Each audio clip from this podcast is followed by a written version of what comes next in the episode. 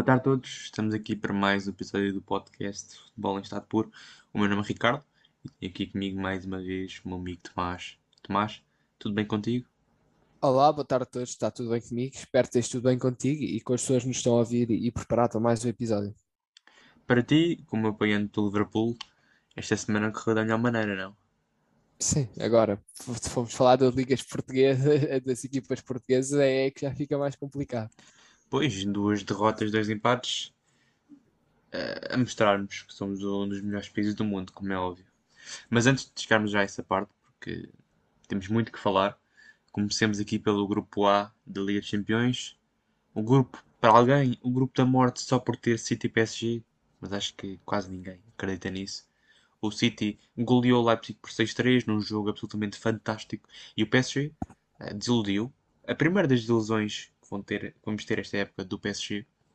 Empatou em Bruges a uma bola, no, na estreia do tridente Messi, Mbappé e Neymar. Um tridente que pode ser o maior fiasco da história mundial. Tomás, palavra para estes dois jogos e um pouco para o PSG. O que é que esperas desta equipa que tanto espera e não fez grande coisa até agora? Sim, uh, vou começar aqui pelo City Leipzig. Acho que, que foi um jogo com. Claro que foi 6-3, muitos gols, mas acho que foi com pouca história, porque pelo simples facto que o City sempre teve a controlar o jogo. Acho que começou a ganhar 2-0, depois reduziu, uh, e depois a partir daí foi, foi marcando até chegar ao 6-3. Uh, ah, também dar aqui uma menção para no Kunku, não é? é marcar um hat-trick, pena que, que sofreram 6, mas, mas marcar um hat-trick na, na Liga dos Campeões é, é sempre especial, mas o City a entrar de pé direito com uma equipa difícil e já aqui consegui três pontos e a mostrar que, que é um dos reais e, e, grandes candidatos a ganhar a Champions. Por outro lado, aqui o PSG, acho que, que fiasco, acho que ainda estás a falar muito cedo, porque parecendo não foi a primeira vez que, este, que estes três jogadores jogaram juntos. Uh, tendo em conta que depois acho que Mbappé se ilusionado, entretanto, por isso acho que, que só fizeram 45 minutos uh, juntos e não era nos primeiros 45 minutos que iam fazer as, as jogadas que, que, que, o trio, por exemplo, MSN fazia no, no Barça. Acho que é um bocado de, de ainda estão a, a, conhecer, principalmente ali um Mbappé com o Messi que nunca tinham jogado juntos. Mas também ressaltar a qualidade do Clube Bruges, que é uma equipa que tem vindo a evoluir nos últimos anos. Uh, tem, tem formado bons jogadores, tem ficado com esses jogadores, que é o mais importante, tem conseguido segurar. Uh, e, e, na minha opinião, fez um, uma, um bom jogo. Claro, também um bocado face ao mau jogo do PSG, mas, mas fez um bom jogo e, e, acho que o empate foi justo. Se calhar o Clube Bruges esteve mais perto de 2 a 1, mas, mas veremos. E, e, agora o próximo jogo, vamos ver o que é que o PSG consegue fazer frente ao City.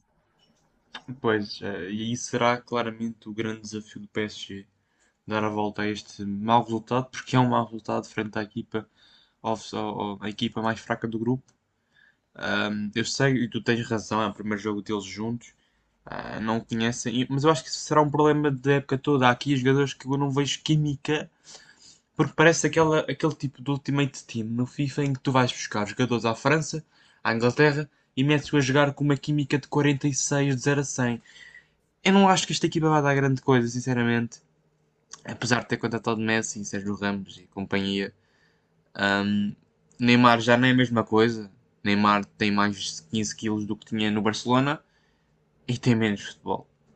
Uh, Mbappé ainda é o que, o que, se, o que está em melhor forma, sinceramente. E ilusionou-se, portanto.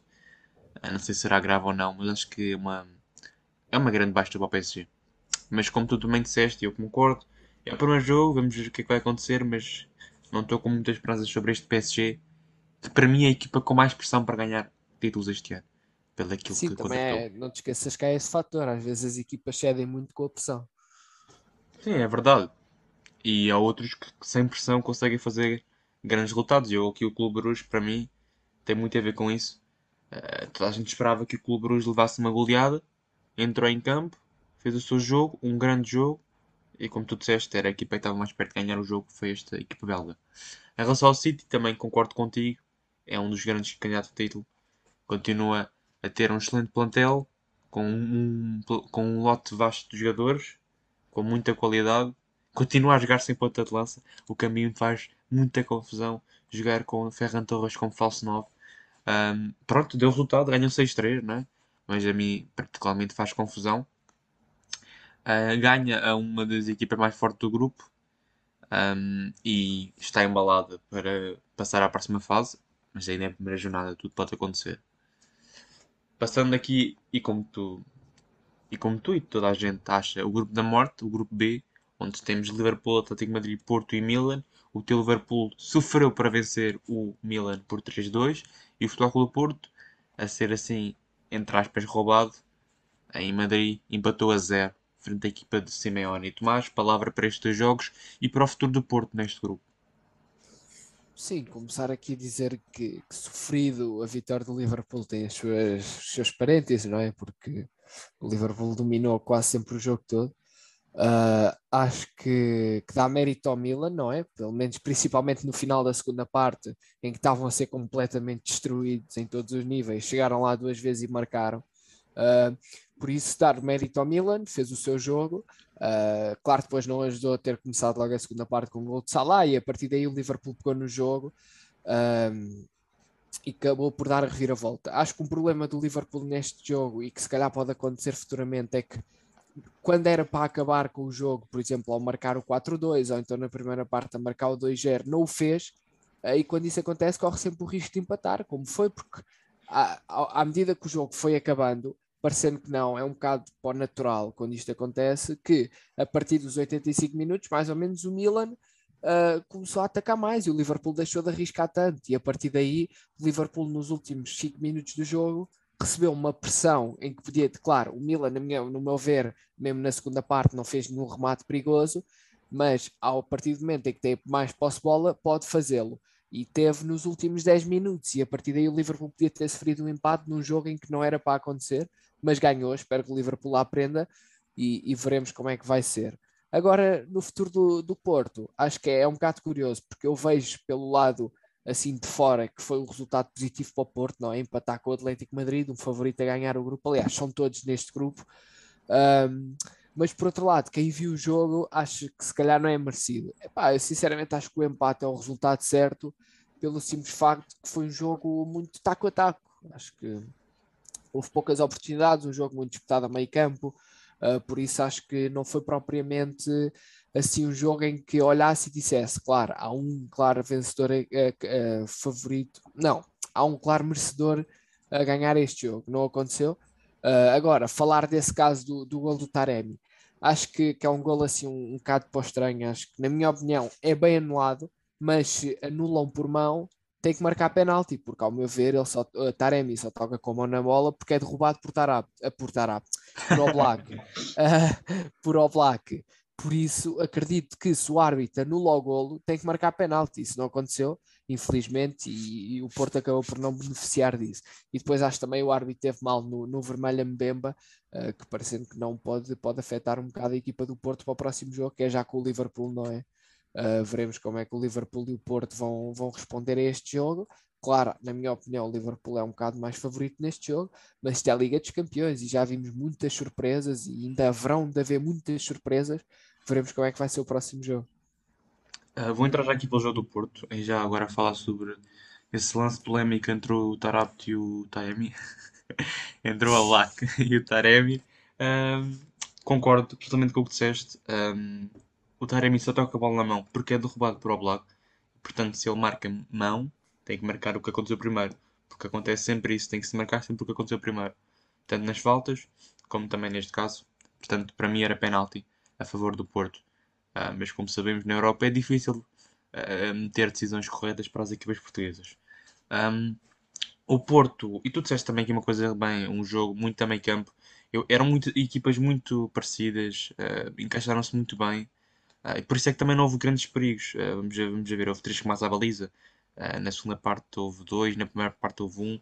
Ou seja, não houve muito perigo nas balizas de cada equipa. Um, por isso, acho que o resultado ajusta-se, tendo em conta aquilo que se passou dentro de campo. São duas equipas favoritas a passar o grupo também, mas vão empatadas para a próxima jornada.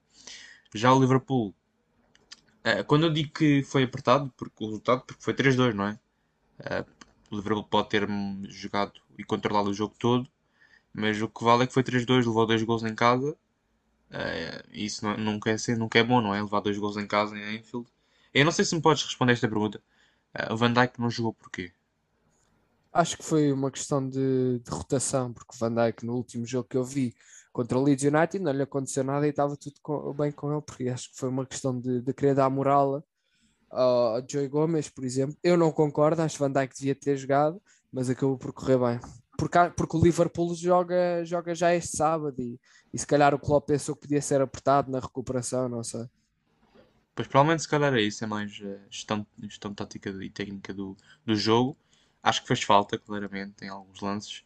Um, até achei estranho a Origi ter, ter jogado também. Mas o que vale é que o Liverpool ganhou e no fundo isso é o que importa, levar os 3 pontos. Está na frente do grupo, já é líder, o Milan está em último lugar.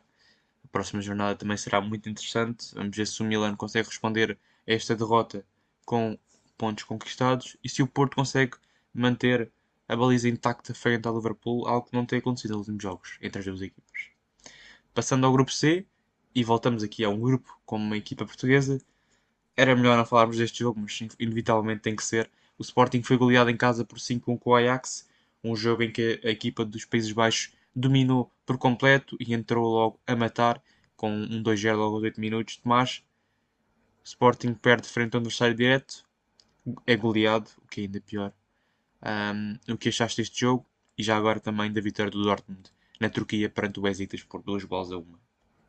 Sim, vou já despachar o Dortmund, Besiktas, que, que, foi um jogo com que foi um jogo normal de, de Liga dos Campeões. Eu por acaso vi o jogo, uh, o Dortmund teve quase sempre em cima do resultado uh, e acho que podia ter ganho por mais, mas foi um bom jogo do Dortmund. Acho que não é aquele Dortmund de há uns anos atrás, mas está a melhorar e, e estamos a esquecer de uma coisa: tem Alan, não é? e parecer não em si jogos. Também dizer que o Besiktas não veio cá passear. Eu gostei de, de, algumas partes do jogo do Besiktas. Não sei se foi por o Dortmund não estar tão forte, mas acho que o Besiktas teve, teve um bom jogo, criou boas chances. Houve lá momentos do jogo em que bateu-se 50-50, por isso pode ser uma equipa que, que, muita gente pensava que não, mas que eu acho que pode criar dificuldades ao Sporting. Uh, agora falando aqui do Ajax Sporting, acho que, que deu para perceber alguns pontos neste jogo. Foi que Uh, o plantel do Sporting se calhar não é tão longo quanto se pensava. Uh, se calhar o Sporting vai ter dificuldades agora neste início da época, enquanto está a jogar a fase de grupos da Liga dos Campeões, para rodar equipa com qualidade. Um, e viu-se uma coisa: acho que o Sporting sem Pedro Gonçalves e sem Coates uh, é uma coisa totalmente diferente, principalmente sem Coates. Acho que, que muda completo até a questão de, da maneira de eles estarem em jogo, não só em termos defensivos mas em termos atacantes de tudo muda muito. Uh, e viu-se claramente que a maior dificuldade que o Sporting teve no meio campo foi, foi a controlar os ataques do Ajax a partir do meio, a partir da zona central. E acho que o Ajax um, trabalhou isso muito bem uh, e aproveitou. E pronto, acho que acabou por marcar 5 gols. Se calhar não, não era o ideal. Aliás, é muito mau ter sofrido logo 5 gols porque agora isto fica muito difícil para a diferença de golos, mas acho que o, que o Sporting não, não, se tem que, não tem que pensar na diferença de golos, mas sim nos pontos, porque se tiver mais pontos que os outros, não interessa a diferença de golos. Mas acho que é levantar a cabeça, pensar no próximo jogo difícil na Alemanha com o Dortmund, mas tem sempre hipóteses. Sim, concordo. Vou entrar aqui já pelo Dortmund, também como tu fizeste. Um, Dortmund merecedor da vitória. Tem Haaland, isso ajuda bastante, mas Besiktas, cuidado é uma equipa com jogadores muito talentosos. Pjanic veio aqui encaixar com uma luva, Batshuayi, Gezal. Uma equipa interessante que não tinha, ah, por exemplo. Olha, oh, Ricardo, só uma coisa, só, só aqui retratar que, que fiquei muito fã de Jude Bellingham. Fez, fez um jogaço e acho que, que vai ser um grande jogador. Sim, fez um jogaço e para mim é o homem do jogo. Marcou um gol, fez a jogada do segundo. Um, tem futuro este jogador, que infelizmente não vai ganhar a bola porque a bola não vai ganhar o Golden Boy porque isso já pertence ao melhor jogador do mundo, o Pedri. Portanto, infelizmente não é este ano. Mas voltando aqui ao Besiktas, com jogadores muito interessantes, não tinha, por exemplo, vida, Alex Teixeira, jogadores lesionados, e mesmo assim conseguiu bater-se muito bem com o Dortmund. Uh, até ao primeiro gol do Dortmund, o Besiktas esteve para mim em cima do jogo, fazendo remates perigosos, uh, mas via-se que faltava ali o clique para chegar ao gol. Uh, felizmente conseguiu chegar eh, já perto do final, o que até ajuda aqui nas contas. Uh, mesmo assim é uma derrota. Mas é uma equipa perigosa, em casa principalmente, e portanto vai ser um grupo interessante. Já o Ajax uh, com o Sporting, um resultado muito pesado para o Sporting, frente ao adversário direto, perder por 5-1 em casa é muito complicado nas contas, mas o Sporting tem que ir à luta e tem que conquistar pontos frente a Dortmund, Besiktas e na, nos Países Baixos frente ao Ajax. É um resultado pesado, uh, justo, claramente muito justo. O Sporting não conseguiu incomodar a baliza uh, dos, dos holandeses e o Ajax aqui a demonstrar que afinal continua a ser uma grande equipa, uh, mesmo depois de terem sido os jogadores que saíram nas últimas épocas. E Aller, aquele jogador que no ano passado não foi inscrito na Liga dos Campeões uh, por esquecimento, aqui a entrar com um póquer e a ser já o melhor marcador da Liga dos Campeões, uh, acho que isto promete. de marcar 4 gols num jogo, veremos nos próximos 5 jogos nesta fase de grupos se marca mais e se leva o prémio de melhor marcador. quem sabe? Mas cá está o que fica mesmo aqui é, é o Sporting eh, que sem Coates e sem eh, Pedro Gonçalves tem dificuldades em bater-se com grandes equipas na, na Europa. Passando a outro grupo, ao grupo D, a grande surpresa, posso eu dizer assim, deste Liga dos Campeões, o, o Sheriff Tiraspol da Moldávia, na primeira presença na Liga dos Campeões, venceu o Shakhtar Donetsk por 2-0, num jogo em que a equipa moldava foi bastante superior à equipa ucraniana e consegue assim logo 3 pontos na sua entrada uh, na Liga dos Campeões. E depois o Real Madrid acaba por vencer uh, na, uh, na Itália o Inter por 1-0, um com um gol perto do final. Depois de uma grande jogada em Camavinga, o jovem que marcou na sua estreia na semana passada fez uma assistência para Rodrigo levar os 3 pontos para Madrid. Tomás, a palavra para este grupo e para a estreia incrível da equipa moldava. Sim, dizer dar os parabéns, não é? Ao, ao Tiraspol, aos xerifes, uh, porque foi uma vitória surpreendente, como tu disseste, porque o Shakhtar é uma equipa que tem vindo a evoluir uh, nestes últimos anos, a evoluir muito. Aliás, até se eu não me engano, ano passado, há dois anos eliminou o Benfica uh, na Liga Europa, por isso dá para mostrar a qualidade que este Shakhtar tem. E o, o xerife, o Tiraspol, veio, veio recebeu-os e ganhou de 2 0 a começar muito bem com uma vitória. Te referi que está em primeiro lugar, não é? Um, e foi bom, acho que até foi importante até para a moral começar com o pé direito na Champions. Claro que eu acho que vai ser muito difícil, mas pelo menos se calhar a Liga Europa dá para sonhar. Em termos de Real Madrid e Inter, uh, acho que foi um, um, jogo mais ou menos, foi, podia ter sido um bocado melhor. Uh, o Inter jogou um bocado melhor que o Real, a meu ver. Uh, teve, fez mais perigo, mas o que é certo é que o Real chegou lá aos 90 minutos e Rodrigo ou Rodrigo, não sei como é que se diz o nome do rapaz com o Y, um, marcou. Acho que, é, acho que este rapaz gosta de jogar na. gosta de marcar ao Inter. Acho que já no ano passado, na fase de grupos, tinha marcado o gol decisivo, uh, mesmo no fim do jogo. Uh, quando o Real ganhou 3-2 ao Inter, acho que foi na fase de grupos ou nos oitavos, sim, sim. Não, não me engano. Uh, e depois, e aqui a marcar aos 90, acho que foi uma vitória importante para o, para o Real. O Real a seguir vai jogar contra, o, contra os xerifes e eu acredito que o Real vai ganhar, não é? Não podemos ser, ser estar aqui a pensar em fantasias. Acho que o Real ganha e vai ser importante. Uh, e, e, lá está a referir cá a Mavinga, não é? Dois jogos, uma assistência e um gol, não, tá, acho que está a começar muito bem, mas tem que ter cabeça porque para continuar assim. Uh, e veremos agora como é que o Inter se vai debater com este Shakhtar para ver se consegue uma vitória. Concordo, que a Mavinga tem que ter cabeça porque de certeza absoluta que, vai ser um jogador incrível uh, no futuro e que vai ser uma peça fundamental neste Real Madrid. Já começou da melhor maneira e eu acho que só tem a melhorar, mas tem que ser assim aos poucos, não, que a fama não suba à cabeça, mas que já começou da melhor maneira, é verdade. Uh, tanto ele como o Real Madrid nesta Liga dos Campeões. Vitória por um zero frente ao Inter, vitória por um zero frente ao rival direto nesta fase de grupos. O Real entra da melhor maneira e de certeza absoluta que vai passar este grupo. Uh, e de certeza absoluta que vai ganhar no próximo jogo. Em casa, mesmo frente a uma equipa que venceu o Shakhtar, eu acho que o Sheriff é claramente inferior ao Real Madrid e acho que o Real tem tudo para vencer o jogo e somar 6 pontos em duas jornadas na Liga dos Campeões. Uh, em relação ao jogo do Sheriff na Moldávia frente ao Shakhtar, um, eu vi um pouco do jogo uh, da equipa moldava. um jogo muito interessante, com muita qualidade na posse, um, com jogadores também eles muito interessantes. Eles tinham, por exemplo, o Cristiano Ronaldo e o Traoré do Wolverhampton. Mentira, mas tem aqui jogadores que é o Adama Traoré e o Cristiano, que foram jogadores fundamentais nesta vitória.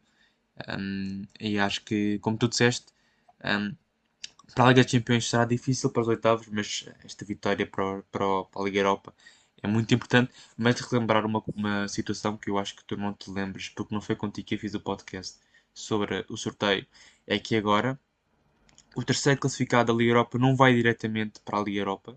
Não, calma. O terceiro classificado da Champions League não vai diretamente para a Liga Europa. Vai fazer um playoff com o segundo lugar da Liga Europa para ir para os oitavos de final. O que, que, é que achas desta decisão? Achas uma boa ideia? É sim, acho que, pode ser interessante. Acho que é essa a palavra.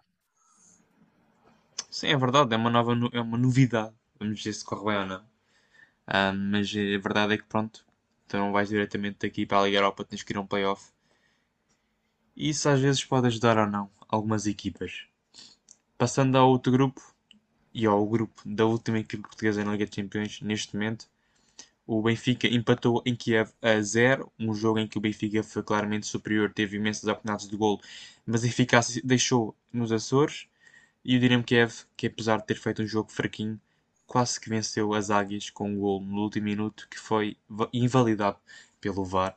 Graças a Deus, o Benfica não entrou a perder nesta Liga dos Campeões. Já o Barcelona perdeu em casa por 3 com o Bayern Munique, num jogo em que o Bayern foi claramente superior, que o Barcelona não conseguiu incomodar a baliza de Neuer e que pela primeira vez na história da Liga dos Campeões acabou um jogo sem um remate à baliza. Kuman, obrigado por estragares ainda mais o meu Barcelona. Tomás, palavra para estes dois jogos e para o futuro do Benfica, que podia ter vencido já e não conseguiu. Sim, acho que foi um mau resultado para o Benfica, porque não só pela exibição, que acho que foi o que tu disseste, jogou claramente melhor, mas acho que este era um jogo que o Benfica tinha que ganhar se ambiciona a chegar aos oitavos de final da Liga dos Campeões. Não ganhou, como tu disseste, podia ter perdido, não o perdeu, uh, graças ao VAR e a Vlaco Dimos, que, que no, no, último lance ou nos últimos lances fez lá uma grande defesa. Um, mas lá está, é o que tu dizes. Acho que o Benfica devia ter ganho. Uh, houve também um lance polémico que eu, na minha opinião, não acho penalti, porque acho que foi sem intenção. Uh, por mais que. Olha, eu sou o contrário. Do, acho que é penalti. Sim, eu, eu compreendo o que as pessoas estão a dizer, que é o que é certo é que ele desviou a bola e tirou a bola dali. Uh, isso é um facto. Só que se tu reparares, ele estava perdido, estava a olhar para o outro lado. Um, e Caralho, é o, que ele, é o que ele queria fazer parecer. Pois, também, claro. Eu lembro-me que houve um penalti na, na Nations League uh, há dois ou três anos uh, que a Holanda sofreu que, que Delight estava a olhar para trás, ele estava com os braços abertos à procura da bola, a bola estava a descer e bateu-lhe no braço e o árbitro marcou penalti. Se fosse por esse critério, isto deveria ser penalti. Uh, mas pronto, eu como não sei as regras todas 100% de cor, por isso não vou dizer se é penalti ou não. Uh, mas acho que foi, foi um mau resultado para o Benfica. Agora, em termos Bayern-Barcelona, foi uma vitória justa para o Bayern, uh, claramente a equipa mais forte deste grupo, se não a mais forte do mundo, e acho que vai ser um clube que eu acho que em perfeitas condições vai fazer seis jogos, seis vitórias neste grupo. por mais que me custe dizer isto, não é? porque temos uma equipa portuguesa aqui. Uh, agora, mas acho que o Benfica tem que pensar no Barcelona, porque é uma equipa que está fragilizada uh, e é a equipa que parece não vai ser o, con o, o, concorrente direto para ir aos oitavos, claro, a não ser que o Dinamo Kiev surpreenda toda a gente. Uh, mas acho que o Benfica tem que pensar nisso. Vai já ter o próximo jogo no Estádio da Luz, que também é uma vantagem. Uh, já escutou, não é? Que no, no, dia em que nós estamos a gravar isto, uh, o Benfica anunciou que já escutaram os bilhetes, por isso vai ser, entre aspas, estádio cheio. Uh, esperemos que os adeptos que vão lá façam muito barulho. Uh, e acho que, que, o Benfica consegue ganhar este jogo porque o Barça é o que tu dizes, o Coleman e, e, um bocado a direção está a estragar o Barcelona, não é? Também é difícil, não é? Com, com a questão de, de, de está-me a faltar o nome da dinheiro que eles estão a dever do, das dívidas. Eles, das dívidas, isso, com a questão das dívidas, porque claro, tem que vender jogadores e depois comprar outros jogadores que não são tão bons, estão a passar por uma fase complicada e acho que o Benfica tem que aproveitar. Mas, mas veremos como é que vai ser. Sim, mas assim, o Benfica também não pode meter o Barcelona num, num cesto com o Tondela, com o mais respeito que eu tenho. Não, não, atenção, eu não estou a dizer isto, Ricardo, só estou a dizer um jogo em que teoricamente ia ser muito complicado para o Benfica, passou a ser um bocado mais acessível, mas claro que eu não acho que o Benfica é favorito. Isso, isso, isso, é na teoria, vamos ver na prática, porque sim, sim, também. Uh, muitas vezes acontece surpresa, se calhar o Barcelona é a equipa que mais marca o Benfica e não o Bayern. Mas são jogos, vemos como é que o Benfica vai entrar. O Benfica não pode entrar da mesma maneira que entrou com o Kiev, porque a falhar gols assim, o Benfica não vai longe nesta competição. Um, e precisa de ir longe, tanto pelo dinheiro como pelo prestígio internacional. Um, mas concordo em certa parte que o Barcelona está mais fraco e por isso é um adversário mais acessível ao Benfica. Mas calma lá, muita coisa vai acontecer nestes jogos e o Benfica tem que entrar a ganhar já com o Barcelona, dia 29, é, no Estádio da Luz. Passando ao grupo F, um grupo em que houve uma surpresa, uh, em certa parte, porque já com menos um também era difícil e o Lingard não ajudou. O United perdeu 2-1 na Suíça frente ao Young Boys e o Atalanta empatou a 2 com o Vila Real. Tomás, palavra para estes dois jogos, para a surpresa do Young Boys e para a estreia de Ronaldo com um golo na Liga dos Campeões. Sim, acho que, que é o que tu dizes, foi difícil não é, estar com menos um. Uh, claro que o Ronaldo só se podia estrear com um gol, não haveria de outra maneira. E acho que foi um jogo feliz para mim, não é? Ronaldo marcou e o United perdeu. Acho que é que se pode pedir mais. Para mim era todos os jogos assim, como fã do Liverpool. Mas, mas sim, é o que tu dizes. Mas acho que esta vitória foi mais positiva para o Young Boys do que negativa para o United. Não sei se estás a perceber o que eu estou a dizer. Sim, sim. Uh, porque acho que o United tem mais do condições para, para conseguir um, agora pontos para se qualificar, porque acho que é a equipa superior, mais superior neste grupo, mas claro, também tudo pode mudar. Um, e acho que para o Young Boys foi muito importante, porque era um jogo que à partida toda a gente dizia que iam perder e ganharam aqui uma almofada, uns três pontos, em que, que até esta almofada pode aumentar quando jogarem com o Atalanta, que acho que já não é o Atalanta de há duas épocas atrás ou uma Sim, época é, atrás, é, mas continua a ser um bom Atalanta, vamos ser sinceros, continua a ser um bom Atalanta mas tem hipótese até mesmo com o Vila Real. Acho que o Young Boys tem, tem hipótese com o Vila Real, por isso foi muito importante uh, esta vitória. O United, o United agora, como se diz, tem que se meter a pau, tem que ganhar ao Vila Real, se não fica já muito complicado. Uh, veremos como é, que, como é que vai correr. Sim, tem que ganhar ao Vila Real, algo que não conseguiu fazer na final da Liga Europa entre as duas equipas. Uh, mas sim, o United continua a ser o favorito a passar neste grupo e tem a obrigação de o fazer, mesmo com esta derrota perante o Young Boys na Suíça. Uh, pois acho que isto vai ser muito entre estas três equipas. Acho que o Young Boys ter vencido o United uh, lhe ajuda muito nas contas do grupo, porque Atalanta e Vila Real são melhores equipas que o, que o Young Boys, mas vão ter as mesmas dificuldades para vencer o United que teve a equipa suíça. E portanto vai ser um grupo interessante, mas sabemos que o United tem tudo para passar em primeiro lugar neste, neste grupo F. Passando ao grupo G e ao grupo dos empates, aquele grupo que muitos diziam grupo da Liga Europa por não ter assim um grande colou-se um, no grupo. O Salzburgo empatou a uma bola com o Sevilha num jogo que teve de tudo na primeira parte: penaltis marcados, penaltis falhados, penaltis. tudo. Uh, e depois o Lille empatou em casa com o Wolfsburg a zero. Uma jornada fraguinha para estas quatro equipas, mas Tomás, palavra, tanto para os dois jogos, como por exemplo para o Sevilha e para o Lille, que são assim as Sim, equipas mais fortes deste grupo claramente é o grupo mais equilibrado aqui. Equipas um bocado ao mesmo nível, se calhar o Salzburgo um bocado mais abaixo, o que nós pensávamos, mas ele acabou por não demonstrar isso em Sevilha. Uh, na minha opinião, uh, este empate do Sevilha-Wolfsburgo é um bocado culpa do. Ai, uh, este empate do Sevilha-Salzburgo é um bocado culpa do Salzburgo, não é? Porque, vamos ser sinceros, falhar três penaltis, ainda por mais numa Liga dos Campeões, não pode acontecer. Porque uma coisa é falhar três penaltis no treino, outra coisa é falhar três penaltis na Liga dos Campeões. Ainda por mais depois fazer um e sofrer, não é? Ir empatado para o intervalo. Acho que perderam um bocado por, por culpa própria, mas jogaram bem contra um Sevilha forte, uma equipa que no ano passado um, ficou em terceiro, ou quarto, foi quarto lugar da, da La Liga, por isso fez uma boa La Liga. Uh, claro que o Salzburgo podia ter aproveitado a segunda parte, desde os 50 minutos, o Sevilha estar com menos um, não conseguiu e acabou por empatar. Não digo que seja negativo, mas poderia ter sido melhor para o Salzburgo. Agora, entre Lille e Wolfsburg, Uh, duas equipas que há muito tempo que não estavam na Liga dos Campeões, aqui a voltar, uh, e acho que foi um jogo totalmente dominado pelo Lille. O Lille que este ano começou mal a Liga Francesa, podia ter ganho aqui uma confiança, não conseguiu, ou entre aspas, porque na minha opinião jogou muito melhor e não conseguiu ganhar. Uh, acho que foi um, um, bom resultado para o Wolfsburg. Um, uma coisa que eu reparei é que tem havido muitas houve muitas expulsões nesta primeira nesta primeira rodada, porque o Wolfsburg desde os 60 minutos também teve com menos um. Uh, por isso acho que os árbitros estão, estão um bocado de mãos largas, mas, mas sim, agora falando do resultado, foi, foi pronto, o empate 0 a 0, não há muito por, por dizer. Sim, sim, é verdade. Uh, começando pelo Salzburgo. É verdade, para mim a culpa é do Salzburgo, culpa própria por não ter conseguido sair daí com os três pontos. Acho que apesar de ser um jogo equilibrado, uh, o Salzburgo um, teve dois penaltis falhados, teve a jogar uma parte quase inteira com mais um. Eu acho que só se pode queixar de si próprio por não ter vencido os três pontos. Teoricamente não seria um mau resultado empatar em Sevilha, mas tendo em conta o que aconteceu no jogo, penso que seja um péssimo resultado jogo, um, para a equipa de Salzburgo, tendo em conta que tem no grupo equipas para mim mais fortes que a equipa austríaca. Para o Sevilha, no fundo, é um ponto de ganho, uh, porque pronto, jogou com, mais, com menos um jogador, um, quase uma segunda parte inteira, mas tendo, tendo a jogar em casa com a equipa mais fraca do grupo, entre aspas, deveria ter feito muito mais para vencer.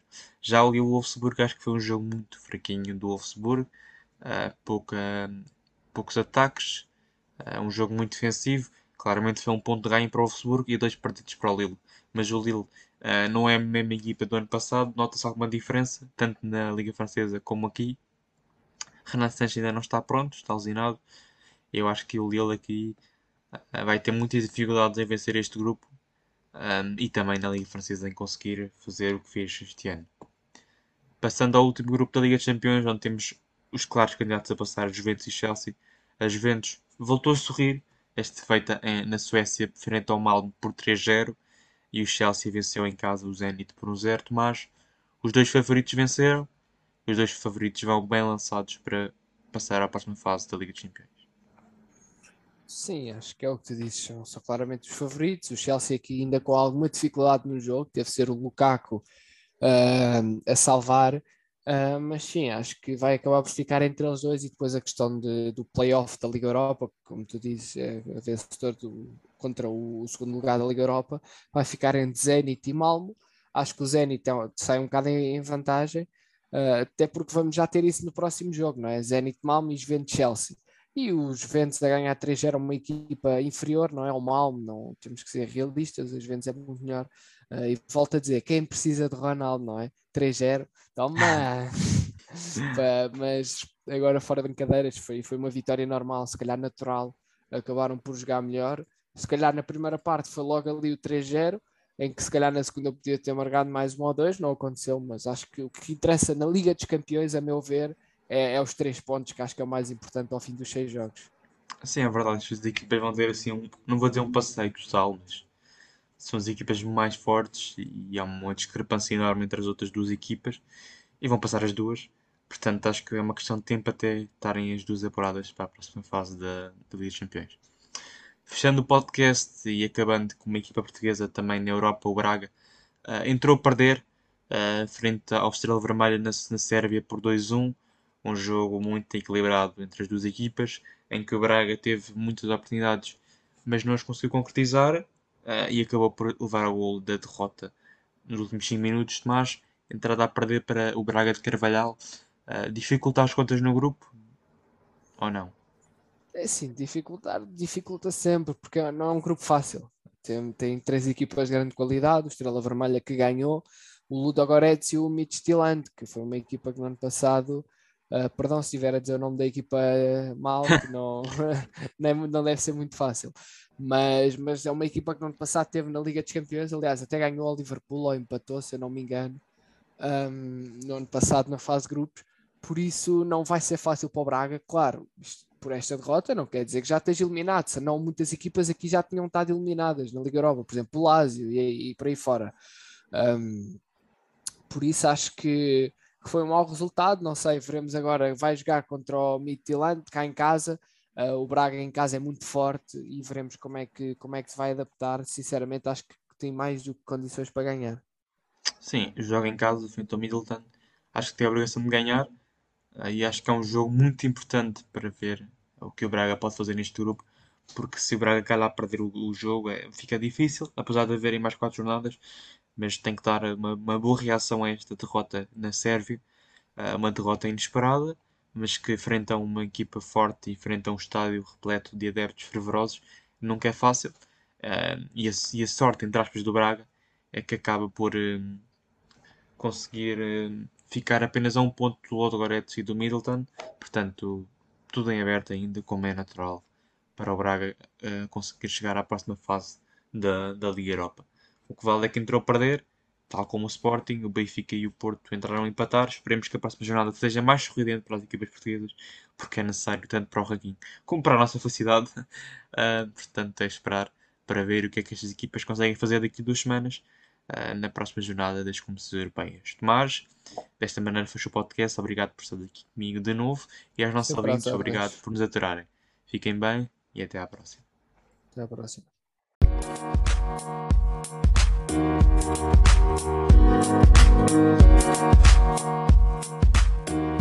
you.